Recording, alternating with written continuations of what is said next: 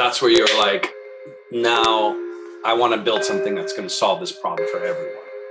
Yeah, and it's I mean, it's such a big challenge. It's really complicated business. When I describe to other founders how our business is structured and what we need to do, they look at me, they, they're horrified. You're listening to This Much I Know, the Seedcamp podcast.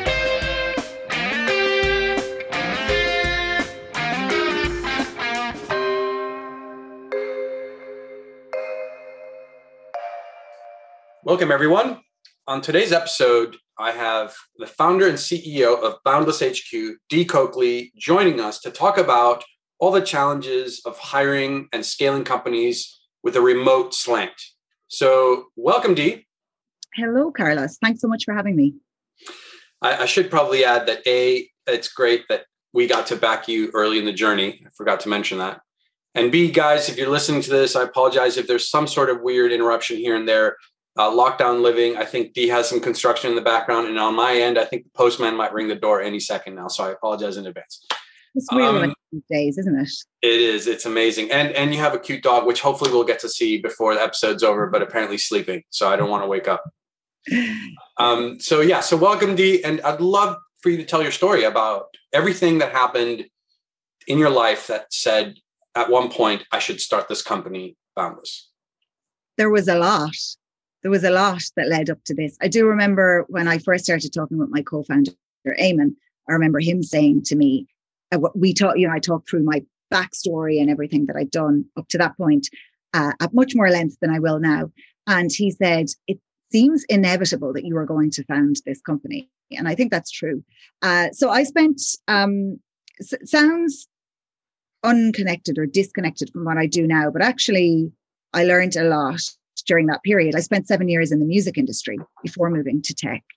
Always worked in commercial planning and marketing roles. Uh, nobody was paying me money to to sing, but uh, yeah, it was quite a lot of what I did was quite operational actually. So it was a, a pretty good grounding, very different world, but working with creative people who were really were building something. The artists and musicians that I was working with were, were constantly working on the, a product, you know, usually an album.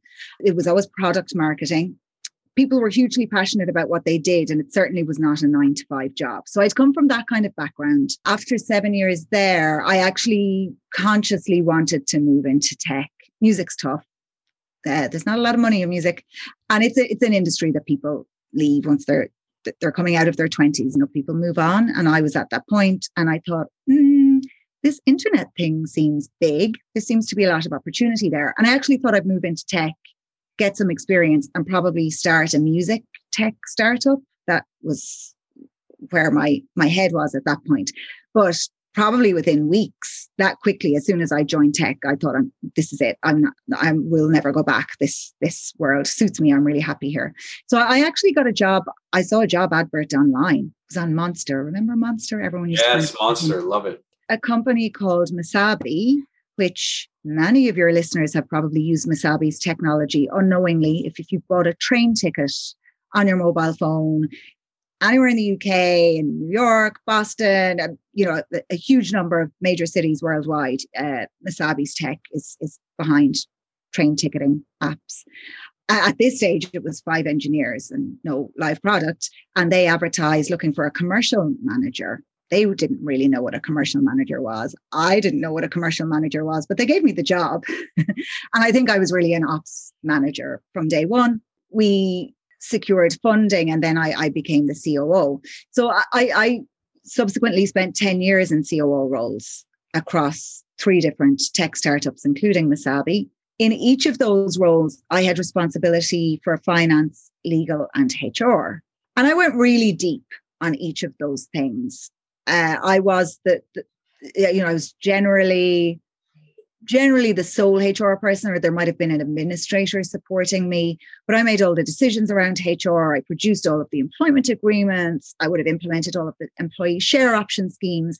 And I, I, went deep, really deep. And on the legal side, I went really deep. And I knew it was going to stand to me wherever I went in my career to be able to tear apart a legal agreement, produce a legal agreement from a blank page understand legislation and how that informs legal agreements and particularly employment legislation. And I had no, at that stage, I had no, you know, I didn't see myself starting HR tech business, but um, had that exposure. And then the last company I was with, Axonista, an interactive video tech company, we ended up very organically with this internationally distributed team. We were hiring co located for our HQ in Dublin, but people were moving back to home countries or um, looking for new experiences living in other places and we were keeping them on and i ended up overseeing the setup of employment and payroll for eight countries and it was a complete nightmare. You know, we were registering entities. I was trying to find lawyers and accountants. We were constantly hitting roadblocks trying to register as an employer with the local tax authorities. We used really crummy third party service providers to help us out with all of this stuff. And it was just a really sucky experience. Mm. And I started talking to lots of other COOs, and every one of them said, that they were experiencing the same thing. They were all really unhappy with every service provider that they used. They all had budget to solve this problem and they were all looking for a better solution. So I started to think maybe I should do something about this. But I was I was reluctant at first, but I got there in the end. So that's that's where you're like, now I want to build something that's going to solve this problem for everyone. Yeah, and it's I mean, it's such a big challenge. It's really complicated business. When I describe to other founders how our business is structured and what we need to do, they look at me, they, are horrified. Yeah. but, but uh, my business is most founders, you know, it's their nightmare business. You know, it's all about really complex cross border finance. Um, you know, we, I'm a director of 25 entities worldwide. It's a lot of complexity, a lot of legal risk. And at the start, I thought, well, I don't know if this can be done. Can it? Surely lots of people have tried to solve this problem before. No one's built a good solution. Is that because it's just simply not possible? Because you're dealing with governments and their timelines and all of this complexity. Is it possible to deliver a good, consistent customer experience where there is all of this complexity and mess in the background. So um, maybe, and, maybe, this is a good point to explain one key thing, which I think mm-hmm. underpins what you're just saying. And especially for the audience who might not be well versed in this. So there's a difference between hiring somebody as a contractor or something and and or having them as a satellite versus you setting up an employer record in that geography and then that entity hiring that person on your behalf. I think that's that's a critical little detail to cover to then that because that that underpins the, the foundation of, of boundless and how it differs from other other companies that are trying to do the same. Maybe, maybe you can go into a little bit of that background to then talk a little bit about what you guys are doing. Yeah sure. And if people have not dealt directly with these challenges themselves although most people probably almost everyone has been an employee at some point in their lives a lot of people are really unaware of the technicalities of these challenges. So if i'm a company operating out of the uk and I get connected to some great engineer in France and he starts working for me or she starts working for me, I might set them up as an independent contractor. Company, I mean, you know, most of the listeners to this podcast probably have independent contractors. Companies do this all the time. And, uh, you know, often you won't have challenges. It, it might all work out fine for you, but it, it's actually not legal in many, many countries, it's simply not legal to have someone working as an independent contractor for you full time and long term.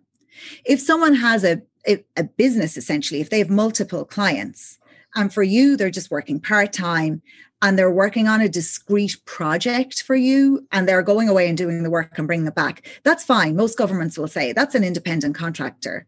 But if someone has a company email address, they attend your internal meetings, someone at your company manages and oversees their work, most governments say that's an employee. You can write what you want on a piece of paper, you can put whatever label you want on it, but that person is entitled to employment rights and you have to pay employer tax contributions and process their payroll in a way that's compliant in that country and pay the taxes in that country. Anyone in that position at any point in time could go to the local authorities and take you to an employment tribunal locally or look for the protections and rights of the laws of that country that they're based in. So, how we solve this is boundless. We have entities in all of the countries where we support employment. We're registered as an employer with the local tax authorities. We have locally compliant employment agreements. We have a deep understanding of the employment law locally. We're completely on top of it when the laws change. And we enable our customers to be compliant, high quality employers locally by us acting as the legal employer on their behalf. So we are an employer of record. In the US, it would be our, our organization would be referred to as a PEO. Um, so so yeah, hopefully that explains it. Does that make sense? Yes, it, it totally does, and I think that's a good starting point to talk a little bit about the organization as in your your company. Maybe before we we go much deeper into it, though, maybe you can talk a little bit about Eamon and uh, Emily, just uh, your co-founders. Uh, a, a, shout out to them uh, who are not joining us, but maybe just a little bit about what they do in the organization. Yeah, so I was very fortunate to meet two great co-founders around the time I had gone deep on research, but I hadn't really kicked off. I was really clear on what the value proposition was and what we needed to build, the model, uh, the legal structure that we would be operating. And really coincidentally, I'm, I'm not, you know, I've always been an ops person. I'm not an engineer. I've never built product, although I've worked in product environments. And very serendipitously, I bumped into my co-founder Eamon. We were both mentoring at a program, and we ended up going for coffee and talking for hours about this. And he had just been, he had just experienced the problem that we solved trying to build a team in Europe. And then separately to that, I ended up talking with Emily because she and I had worked together at a company called Bizimply quite a few years before she had decided she was moving on from there. She wanted to work for an organization that was focused on facilitating remote work. She had been an international remote worker for the few years before that. And she just felt really strongly about enabling people to do this because of the upsides from a lifestyle perspective. So she had set that as her personal mission, didn't know what I was working on. And we went for coffee her last day at that job. And she she was heading off cycling around the Alps for six weeks but uh, we said we'd talk when she got back. And her and Eamon had known each other for many years. So they were really excited to work together. So that was a good, good serendipitous uh, coming together of three founders.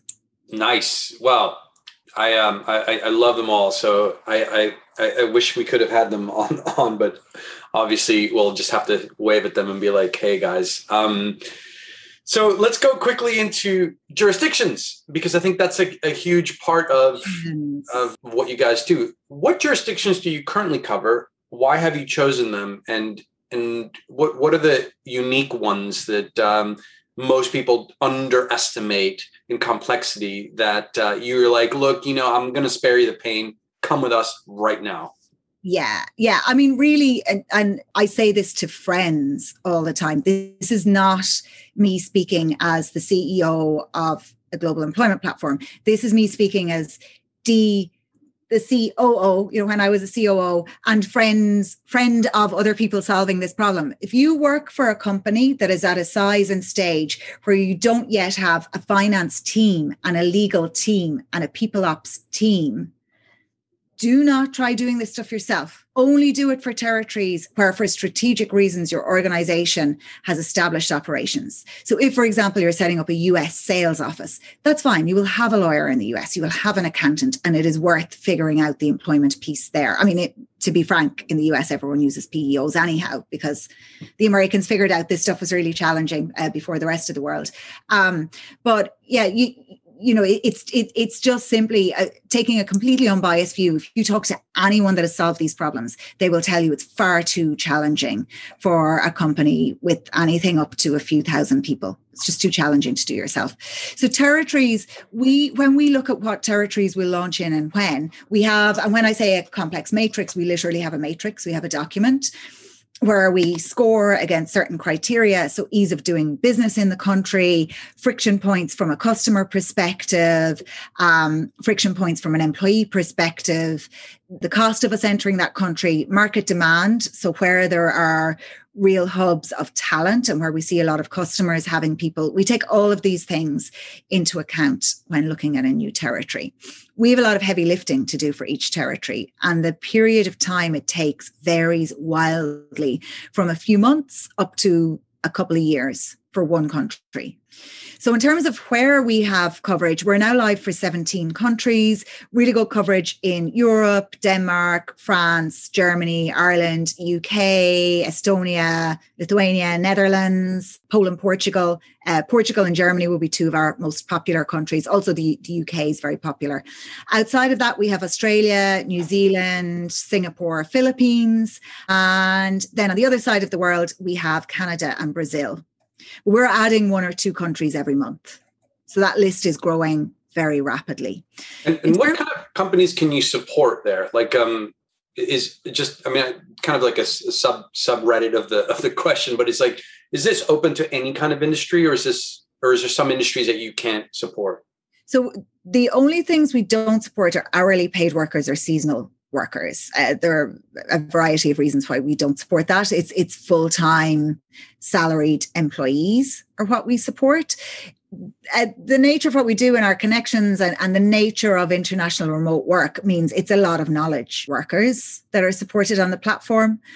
But in terms of sectors, it's a big array. A lot of tech companies, as you would expect, but also pharmaceutical companies, financial services, media companies, manufacturing.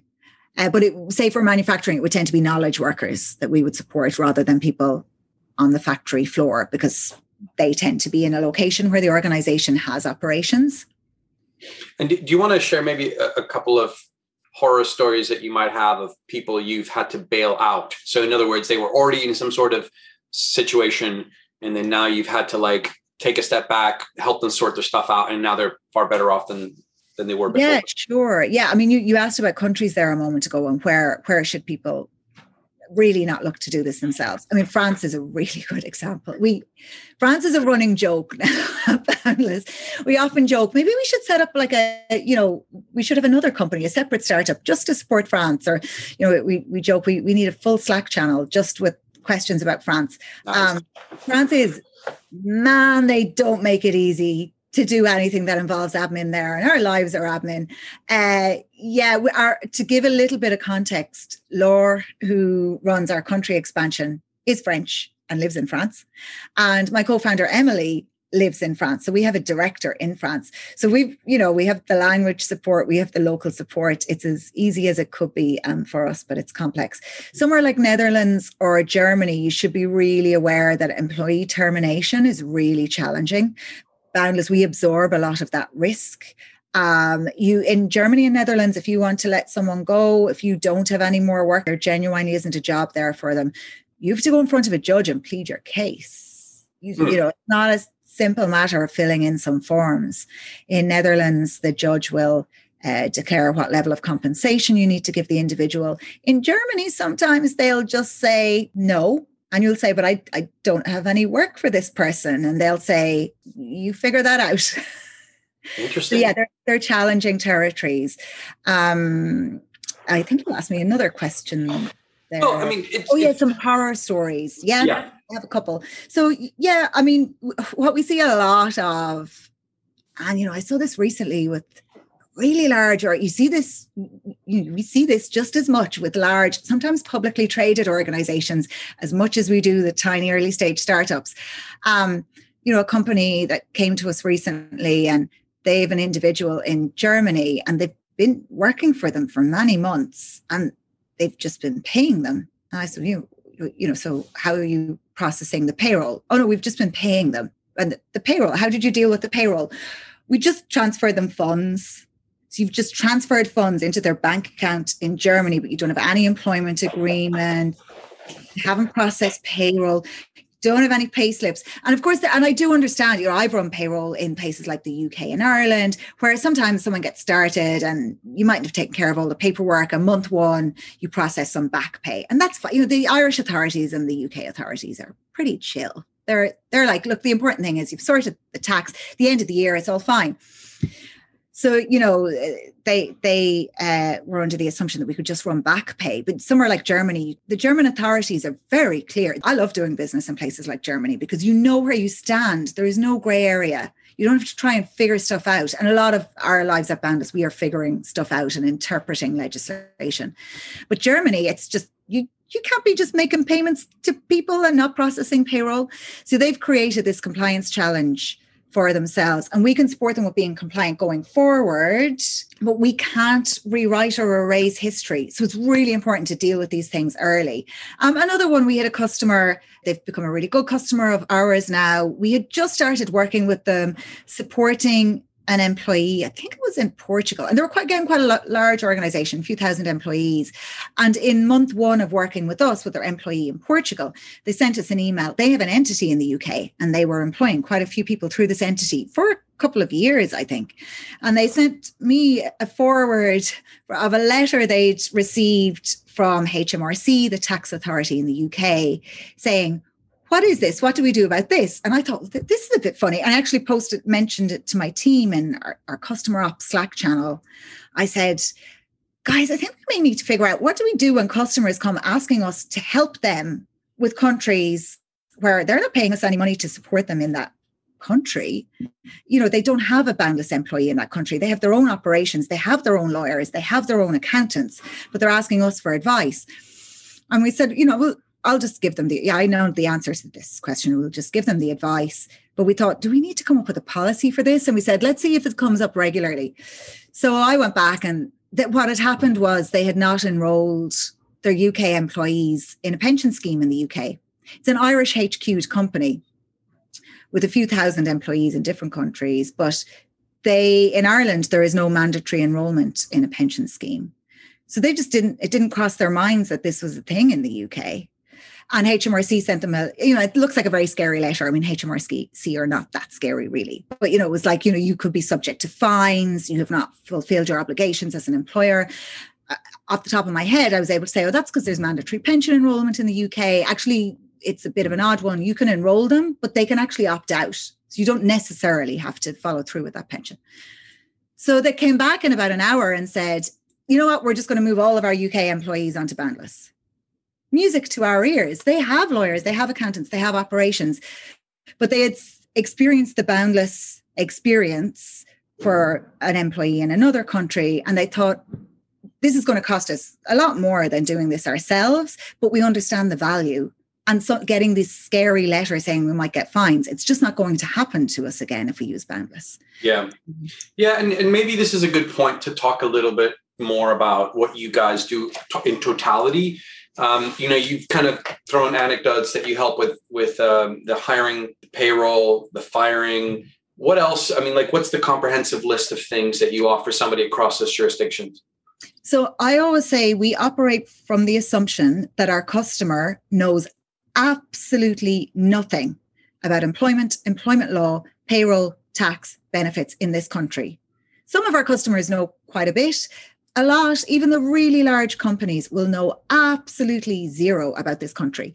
So we give them everything they need to feel really comfortable and confident and to ensure that they will have no challenges. And what that encompasses is we will provide the employment agreement that will be fully compliant with everything locally. It will be dual language. We guide them in filling in the variable terms on that contract. Our um, product will guide them as to the parameters of what they can and can't do in that country. Uh, then we will make sure that the employees are set up for payroll. We will guide the customer as to what the requirements are for payroll in that country. We provide guidance to the customer on benefits and what their statutory obligations are in that country. So we just, if you know, if you go googling, what are my obligations as an employer in the Netherlands? you are going to find thousands and thousands of websites, some of them saying conflicting things, some of them with old information from prior years. We distill all of that down into a really, we, it's actually an infographic where we say, this is statutory minimum. You must do these things. This is what a good employer does. This is what a really great employer that goes above and beyond. That's what they will be doing in this country. Because of course you might be competing for really, um, really valuable talent. So you might not want to do just the statutory minimums. Then we have relationships with benefits providers in the country. So we can sort things like pensions, health insurance. We process the payroll, file the taxes, provide the pay slips, and we make the payments to the individual, to the tax authorities, to the local benefits providers. Yeah, it's quite comprehensive. And you know, I think we're living in interesting times where, because how much the organization is changing and how organizations are built, it's no surprise that there's like multiple different companies building similar things to Boundless. Maybe it's a good chance to talk about your, like, somebody's going through and looking at your competitors and you, like, they're going to be stuck on making a decision. What makes you guys stand out over alternatives? It's a busy space. Um, so you know, this market is absolutely enormous. It is huge and growing every day at a very, very fast pace. There are different types of customers. There are customers that are very, very price sensitive, where cost might be their, their real priority, and they're not so concerned about compliance. You know, maybe it's just a tick box for them. Often that's the very early stage startups where maybe a CEO or a CTO is making the decision. And then at the other end of the spectrum, you have the publicly traded companies that are maybe operating in a regulated space like financial services or pharma, where compliance is super important to them. And when you look at the market and companies offering employer of record. There are companies that exist all along that spectrum. We offer full, robust compliance. You know, I always say on sales calls with customers, our guiding light when we're making decisions around interpreting legislation is where are we fully compliant? Because I want to be able to look customers in the eye and say, we are taking care of you. You are not going to have problems if you use Boundless. We offer full, robust, complete compliance, and we will completely support you with everything that you need. Anyone that's a head of legal, head of finance, a CFO, a COO, they will always comment. When we do sales calls, of course, they've had a look around online. They've looked at a few others. Almost 100% of the time, they'll say it's very clear from looking at your website that you guys are the experts. And that that's really where we lie. You know, I'm from an ops background. We have hired a team of international experts who are people who are really at the top of their game and are very focused on building a super high quality product. And, and that's really where, where we sit. Um, customers definitely get that impression from just looking online, but certainly when they hop on a sales call, the customers that have the complex technical questions will feel that they're really well taken care of by Boundless. Once we're, you know, once we've sold to a customer, they can completely self-serve within our product. They don't necessarily need to talk to us very regularly. But you're you're talking about the law, you're talking about humans, you're talking about tax. The, the law and the tax systems, they change over time you have challenges with individuals. So, so there are these touch points throughout the relationship. This is not like buying a widget. Mm. And customers don't make the decision the way, say, a CTO buying a software tool might make a decision. Mm. Different buying decision. And customers understand that the value that we bring relative to others in the space. Mm. Well, if, if we focus now a little bit on advice, advice you would give founders now. So to some extent, the advice, the temptation with this question is that the advice would be like, who's boundless, you know?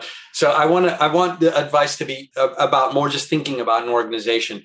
What are the, I mean, one of the questions that I know that I've, I've been asking and that you've been dealing with is, how to deal with compensation discrepancies. You know, some founders are, I want to pay everyone equally. I want to pay people differently, go shares and all that stuff.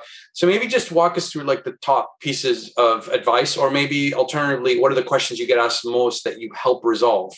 The compensation and compensation for internationally remote teams is really, it's one of my favorite topics. I love it. I find it really, it's really interesting.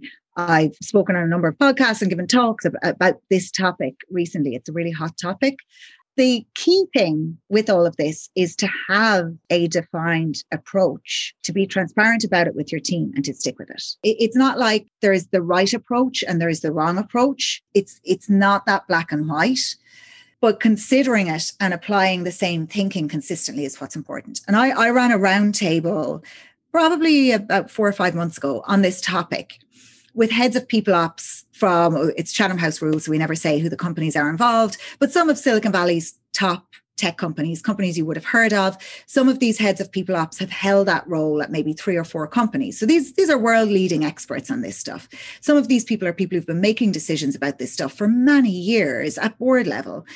And the consensus around the table was there's no right or wrong way. Some people have worked at organizations that have taken different approaches and, and they say, you know, they each work. Well, at Boundless, what we do is we, we call it equal pay for equal work, which which sounds very kind of um socialist, but I'll in a moment explain why it's also a challenging approach. You know, we, we benchmark against Dublin, London salaries. Some new roles we're hiring for. I was just looking at salaries yesterday. Dublin and London were very close. We ended up going with, with the London salaries. So for most people in most parts of the world, that's going to be a good salary compared to locally. So for European hires, that's a good salary. Um, it's not quite Silicon Valley, but you know that that's what we benchmark against. My attitude is we don't police how you spend your money. If you live in a more expensive part of London versus a lower cost part, I'm not going to say I'm going to pay you more or less.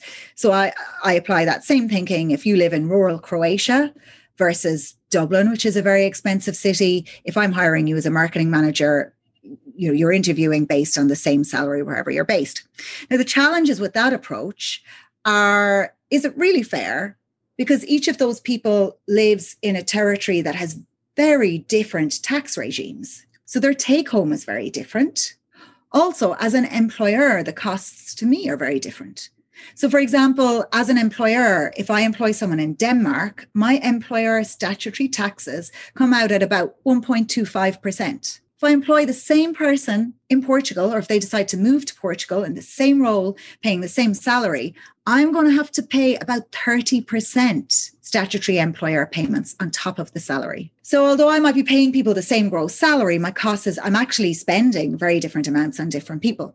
The other approach is to local market rate. So you're hiring and you say, well, the going rate right now for a Ruby engineer in Estonia is X. So that's what I'm paying my Ruby engineer that lives in Estonia. And then I'm hiring a Ruby engineer that lives in London and the average going rate is Y in London. So that's what I pay the person in London that really talented engineer in Estonia, if you won't pay them London rates, somebody else probably will. The other approach then is to have a formula where, and a lot of Californian companies do this because paying Californian rates to all of your team everywhere in the world, it, it, you know, that's really going to impact your runway. And for some companies, they simply can't do it. They just don't have the runway. So then you apply a formula, usually based on some kind of cost of living index uh, linked to the city where the person is. Um, sometimes people will have other formula criteria, level of seniority, level of experience, and so on. So there are a few different approaches. And then, of course, there's do you go for full transparency across the organization with your pay? When I've talked to heads of people ops who've worked in organizations that have done this across the board, everyone says it works really well. When you switch to transparent from not being transparent, when you publish those salaries and everyone can see them, you will sometimes lose a few people because some people won't agree with the approach that's been taken. But anyone I've talked to who runs people ops in an organization that does this believes it's the right way to go. And across the board, they say it has worked. I've heard mixed reviews on that because it means that you, if you want to retain some of those people, you end up having to do some realignment. And then, of course, you have the challenges that you mentioned. If they're not in the same jurisdiction, you end up actually having different costs to the organization. So, yeah, it's, it's not an easy question. People that are being hired via you are still considered to be part of the team in a different way and therefore require or expect uh, equity. And so, how does that work? How did how does Boundless help with that, or how do you recommend people to be both employed and equity holding in remote locations? So this is a really tough one. And when you say equity holding, there, there is a bit of a difference between equity, like founders, and share options. So um, what I'm saying, I'm using the word equity as a even looser than that. Mm. Some sort of mapping yeah. to some sort of shareholding to some sort of commercial cash distribution at a liquidity point. And I'm using that ambiguous language because I know there's multiple ways of categorizing, but for for like the listeners, it's like, look, I need to give this person shares of some sort, and the the subtleties of the different structures can be confusing, but maybe walks through that. Yeah, I mean, this this is really difficult. It's really really difficult. You know, the world wasn't built on legislation and tax regimes when they were originally defined, bearing in mind that we're talking about hundreds and hundreds of years ago when these things started. Um, no one was considering cross-border employment and you know allocating equity to cross-border employees the, the reality is there is no easy way to do this we are building a solution, looking to build a solution at Boundless. You know, I would dearly love if we could solve this problem. But the challenge is that different countries have conflicting legislation around how this stuff is handled. So we are actually currently building out our ESOP scheme for the team at Boundless, and we are going to eat our own dog food, which we do every day of the week anyhow. All of our team are employed through Boundless. We run our payroll through Boundless. Uh, you know, we, we experience all of the challenges our customers experience we are attempting to define an employee share option scheme that is compliant with each of the countries where our people are based. We currently have people in eight countries. Now, I suspect this is technically impossible. I don't think this is something that can be achieved, but we're going to attempt to do it. And if we can, we'll build out a product around that. Now, you need to be aware as a founder that while receiving share options might pose no major challenges in the territory that you're based in. So if we look at the UK, HMRC are really great about employee share option schemes and you can have an approved scheme there. I've set them up myself. Uh, great system. You can get a great discount on the strike price for employees. That system just simply doesn't exist in many other countries. And you need to remember that the rights and protections that your UK employees have under the paperwork you will have in the UK, that will not be afforded to your employees in other territories. And there are territories, I mean, Ireland's one of them, where when you allocate share options to people, technically they're supposed to pay tax on share options, even though share options have no inherent value. It's a piece of paper. Dry um, tax most people I know working at early stage startups don't have, you know, a couple of hundred grand in the bank or whatever the, the tax bill is going to be, tens of thousands in the bank to pay that tax bill. And do you so, do you create do you create I mean, one of the things that I've heard that some people are doing is like sort of ghost share scheme. I mean, there's different names for it, but basically it's like a virtual mapping of the option pool. So you'll have like the HQ option pool. If you're in the HQ country, you get proper options. If you're not an HQ country, you get like a virtual machine, if you will, mapping of that value. And then if there is a, a distribution, you know, you get it. I mean, that, does affect whether you would pay income tax versus capital gains tax in your local country, but then it makes the process a lot simpler. Do you see anybody doing stuff like that? It's a lot simpler. I, to be honest, I don't talk to many companies that are doing that. There may be lots of people. It might be just that the people that have that figured out don't ask me about it. Yeah. You know, so so my sample size is skewed because when people ask, it's because they haven't made a decision. Yeah, it's definitely much straight, much more straightforward to do something like that. Also, bear in mind that in lots of countries, the capital gains tax on employee share options isn't great anyway. It's not as good as the UK. So in the yeah. UK, you want people to be paying capital gains rather than income tax. But in many other countries, that option isn't available. So you're not necessarily penalizing people. We have blog content coming on this stuff, which we can share with the yeah. community. It's an interesting area. What, you know, as I say, one I hope we will build a solution for. Nice. Well, there you have it, guys. Uh, the comprehensive guide on building out an international organization facilitated by Boundless. And if you uh, go to the website, Boundless HQ, you will find all those resources plus hopefully engage. Now, I think Dee's going to bring her dog. Yes, guest appearance. This is Richie. Hey, Richie. Wow, what a cute dog. He got a little bit of a facial haircut today.